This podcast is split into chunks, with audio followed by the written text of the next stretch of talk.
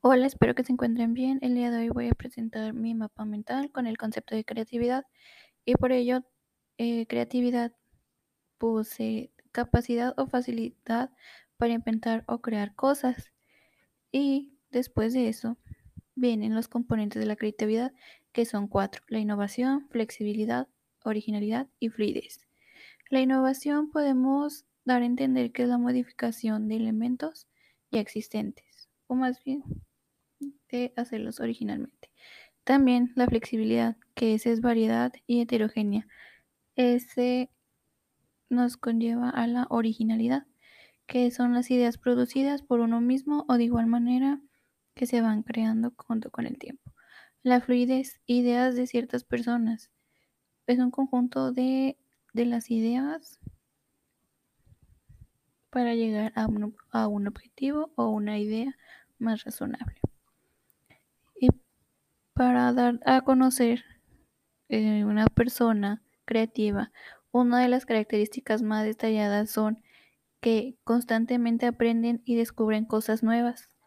Y aquí puse una imagen donde se va haciendo que va teniendo ideas constantemente y poderlas ejecutar. También las técnicas del pensamiento lateral es de que va buscando ciertas formas o el simplemente hecho de no ser lo mismo que otras personas. Por ejemplo, rompiendo el esquema o buscar una salida de la rutina. Y el pensamiento creativo, el pensamiento creativo pues nos lleva a, a tener mucha imaginación. Igual manera podemos aplicarlo o darnos a extender como un ejemplo de qué es el storytelling. Y después el concepto de arte,